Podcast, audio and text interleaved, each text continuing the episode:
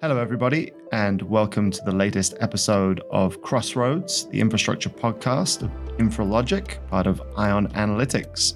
We're really excited today to welcome Jean Valery Patin, co head of energy resources and infrastructure at BNP Paribas, to talk to us about the bank's lending strategy, particularly with a view to energy security, the climate crisis, and sustainability. Welcome to the podcast, Jean Valery.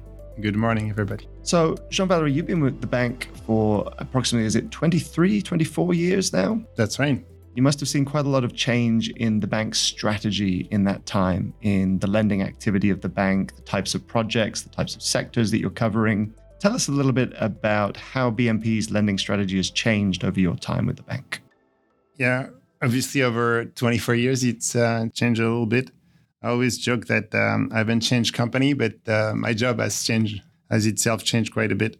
I guess, you know, the um, what we're doing today is a lot broader than what we used to do both in terms of sectors, because the team started more at the power sector, but also in terms of product, because the team started really at the bank lending activity only. And today we um, we have a broad array of uh, that we cover and a broad array of uh, products, including capital market products and, and derivative products, uh, among others.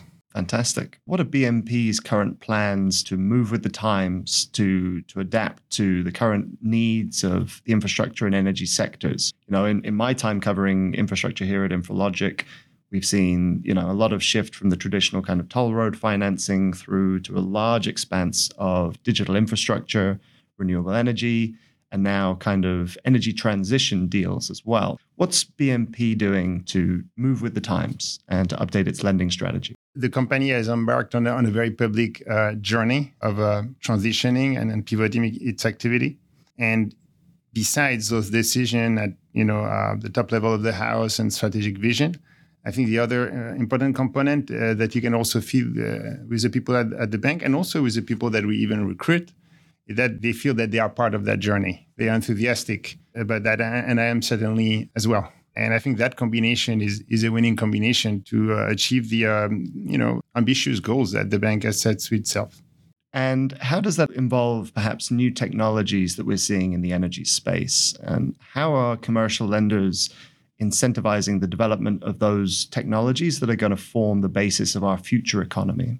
I think that the topic of uh, technology, to be honest, is one that we've always had. You've had continued uh, changes and adaptation to, to technologies in our industry. Here, we're looking at you know continuing that work, but in the context of a journey toward that energy transition. So there is a clear pivot in our activity with you know stated goals, uh, which is going to lead us to do less in certain areas and more in other areas, and use our capital as well as our resources toward those uh, uh selected uh, segments. You know, starting with renewables you know, the bank has, has you know, set up objective of growth for 2025 that are of rapid growth, and so we're working towards uh, achieving achieving that. It's true for utility scale projects that we've been doing for a while now, but it's also true of, uh, of uh, distributed generation. We closed a couple of weeks ago another Chilean distributed uh, generation transaction, which is you know the third that we've closed, and we've got another one that we're we're working on. Just to give an example, and also obviously on the backing of all that we've done in Europe in offshore. We are working to position primarily in the United States on some offshore projects. Uh, we've uh, supported Vineyard Wind, and, and there will be a lot more to come. The area of renewable itself has some subsegments. You've also probably noted that more and more of the uh, renewable projects come associated with batteries, uh, you know, for, for a number of reasons. So we've, we've financed renewable associated with batteries as well as standalone batteries, particularly in California. Yeah, that's a really essential component of the renewable sector, isn't it? Battery storage and, and battery capacity, if you like. How are you seeing that playing out? Are you seeing enough being done? I was at a Reuters event last week. It was all about energy transition, and, and it seemed like a lot of the people were saying that things just weren't moving fast enough. That seems to have been the, the message from the conference. Do you feel that things are moving fast enough in the implementation of these technologies? in terms of the speed, I, I can mostly uh, opine of the speed at BNP Paribas itself, and it's been rather rather a fast change that we've experienced. If you look only you know three years ago uh, at where we were in terms of our sector mix to to today, That's been um, quite fast. I think in terms of, of, batteries, there's a key question that comes at play is a little bit, you know, uh, the economic feasibility as well, right? Over time, probably the, the cost of the batteries, similarly to the solar panels, will, will, will trade down. And, and maybe at some point, um, you will be able to achieve a, greater portion of the energy stability through those batteries. It came to my attention that in addition to the numerous projects that we've supported in California, including uh, the Edward Sanborn uh, deal last year, uh, you know, we were contacted in, in recent weeks for a bid situation in Chile for a project of around uh, 600 million of battery to to back up a transmission line. That's the first one that we're you know first one that we're looking at really in in Chile. So it shows probably that you know this is expanding. Now, every you know country, every geography will probably do it at different speed. You know, some have a very uh, supportive regulatory framework, as you as we've seen in California, which have allowed us to to deploy capital um, in a number of transactions.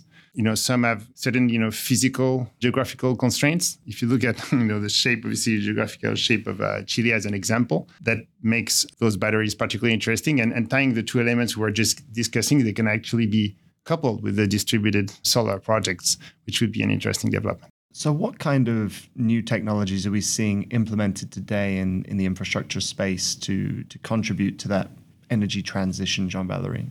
So, besides the traditional activity uh, on the renewable side, I think we've got a couple of areas. The carbon capture is an interesting one, green hydrogen and ammonia. So, this is a sector we spent some time on. The IRA Act in the US is providing very clear incentives for the production of green hydrogen, which is, you know, as we know today, very vastly derived from fossil activities. And it is true also of some other countries. Um, Chile has started to try to develop also a little bit of a hub in the hydrogen, taking advantage of a strong natural resource.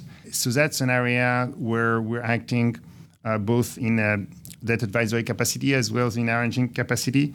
At the beginning, some of the projects are very large, and so you need to be able to put a structure to them, which uh, in some cases includes you know not just the wind farm and the electrolyzer, but even you know, building a port or even access roads, so they can be a, relatively pharaonic projects at times. And then obviously having a, uh, a, structure that's bankable enough to to then raise financing. Those financing might be you know, from commercial banks, but in many cases, they will also involve development financing institutions such as ECAs or multilaterals I mean, you know, for instance, based on where the electrolyzer is being produced. So there was a large project like that that was done in Saudi Arabia, and there is a, a number of projects that we are working on. And the idea, um, you know, is that this could then be used, you know, as a fuel in um, in a number of uh, industries. So many uses are being studied. You know, it could be used in shipping, probably further down the road for airplanes. You know, it has some use in uh, refinery processes, etc., etc. Now, in terms of the bankability, you know, many times what we need to develop right now,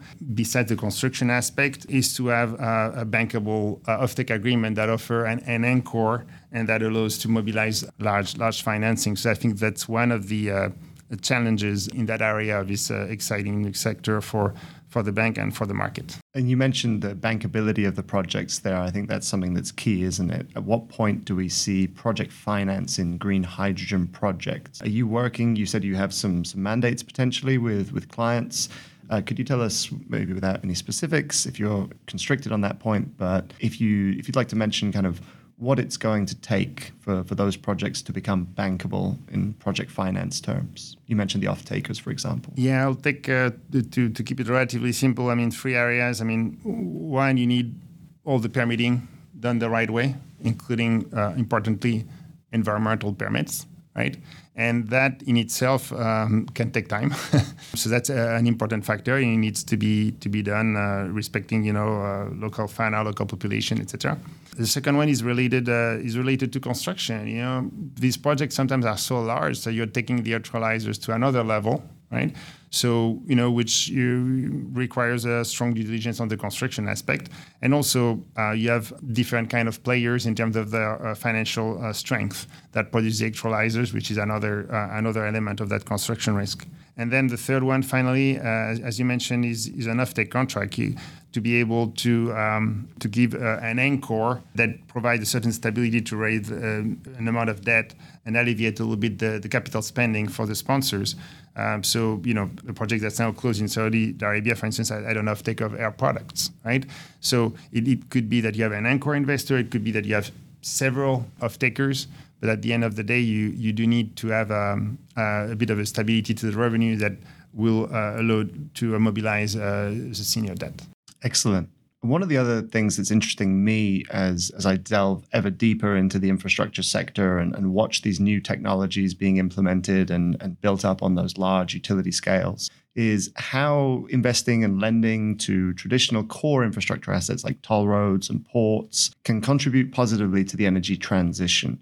What are you seeing in how those assets are evolving to incorporate new technologies and not just in the energy sector, but also including digital infrastructure technologies, perhaps. Yes, I mean, I, haven't really uh, seen that myself, but I've heard about you know some projects where they they were, for instance, developing some uh, roads in Europe, and you had on, on the road itself, you had uh, a way to uh, cap the solar radiation. To be honest, we we haven't seen that here yet, right?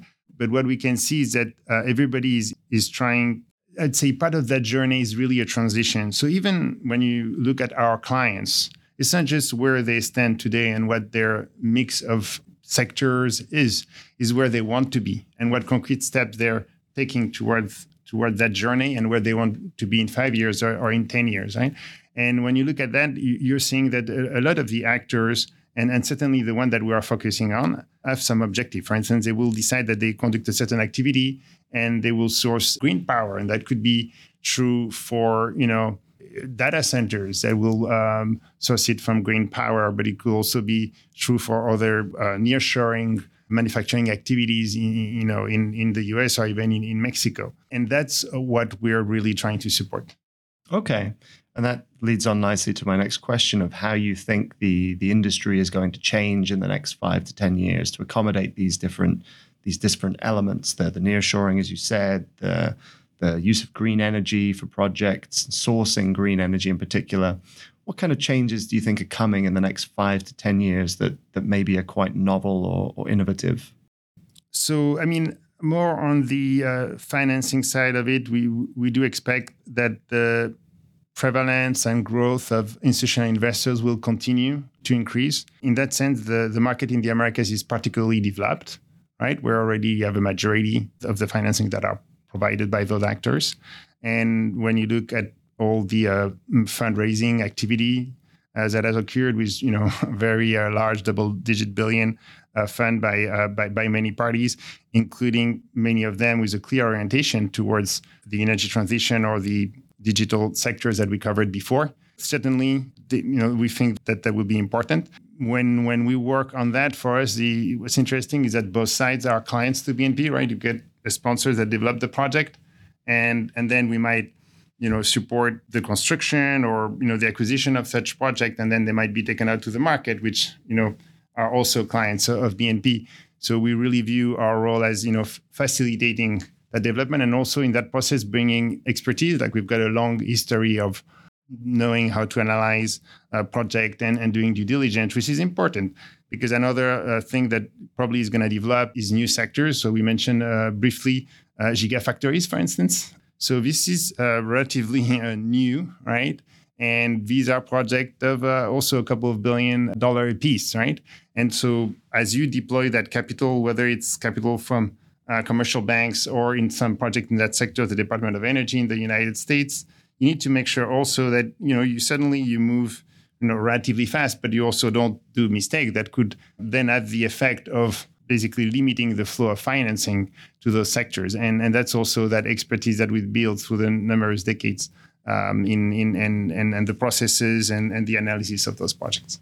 Excellent. As you mentioned, the large amounts of capital that's being leveraged from infrastructure funds and also debt funds. What can the public sector do to take advantage of this available capital? Now, we know here in the United States, when you mentioned regulation, we've seen the Inflation Reduction Act, the IIJA. Uh, so there's plenty of legislation here that's injecting capital towards the sector. How do you feel that that's being handled? And is the public sector doing the right kind of things to, to facilitate the investment? From all of the capital that's being raised by those asset managers? To deploy the capital, you need clear rules of the game, uh, stability of regulation. So the fact that you have, for instance, a vision up to 2030, where it allows you to make an investment today and you know have, have, have some stability, that's really important. I think it's applicable to to all the countries. What um, sponsor or investors or banks alike don't like is is you know the you know noise and and things changing all the time because they are making decision today um, on the basis of a, a given situation and if it changes after the fact and that's a surprise, well, that's not going to be uh, very welcome. So developing that stability, which obviously gives an edge to, to the countries that have always had a, a stable regulatory framework, is a big asset. Excellent. And as a final point, how optimistic are you that the financial sector is playing a positive role in the energy transition and addressing climate change? And, and is there anything more that you think that your sector could do to contribute to those goals? So the financing sector is very broad. Yes. yeah. uh, it's going to be difficult to cover all of it, but uh, BNP has certainly been uh, at the forefront of, of uh, taking uh, you know difficult uh, decisions, and, and some of them were, were done in the last few weeks. Sometimes even know renouncing renouncing you know project bond mandates. if we consider that this is with players that are not seriously engaging towards that uh, transition. So we're we're clearly uh, we've taken some relatively uh, strong decision and and a very uh, clear direction. Now the you know what we see is that uh, a number of other actors are also taking measures to to support more the energy transition. And that's what we need, right? Because as much as we are the biggest uh, bank in, in, Europe, right, you need all the actors together to push in, in that direction. And so hopefully, the more embark on that journey, the more uh, pressure it puts on the, on the others to follow suit. Excellent. Well, those are some really interesting points. So thank you very much for, for sharing that with our listeners here at Crossroads. We appreciate you coming on the show. Thank you. That's all we have time for today. Be sure to stay tuned for future episodes of Crossroads. I'd like to thank our guests, Jean Valery Patin and BNP Paribas, and we look forward to receiving you next time.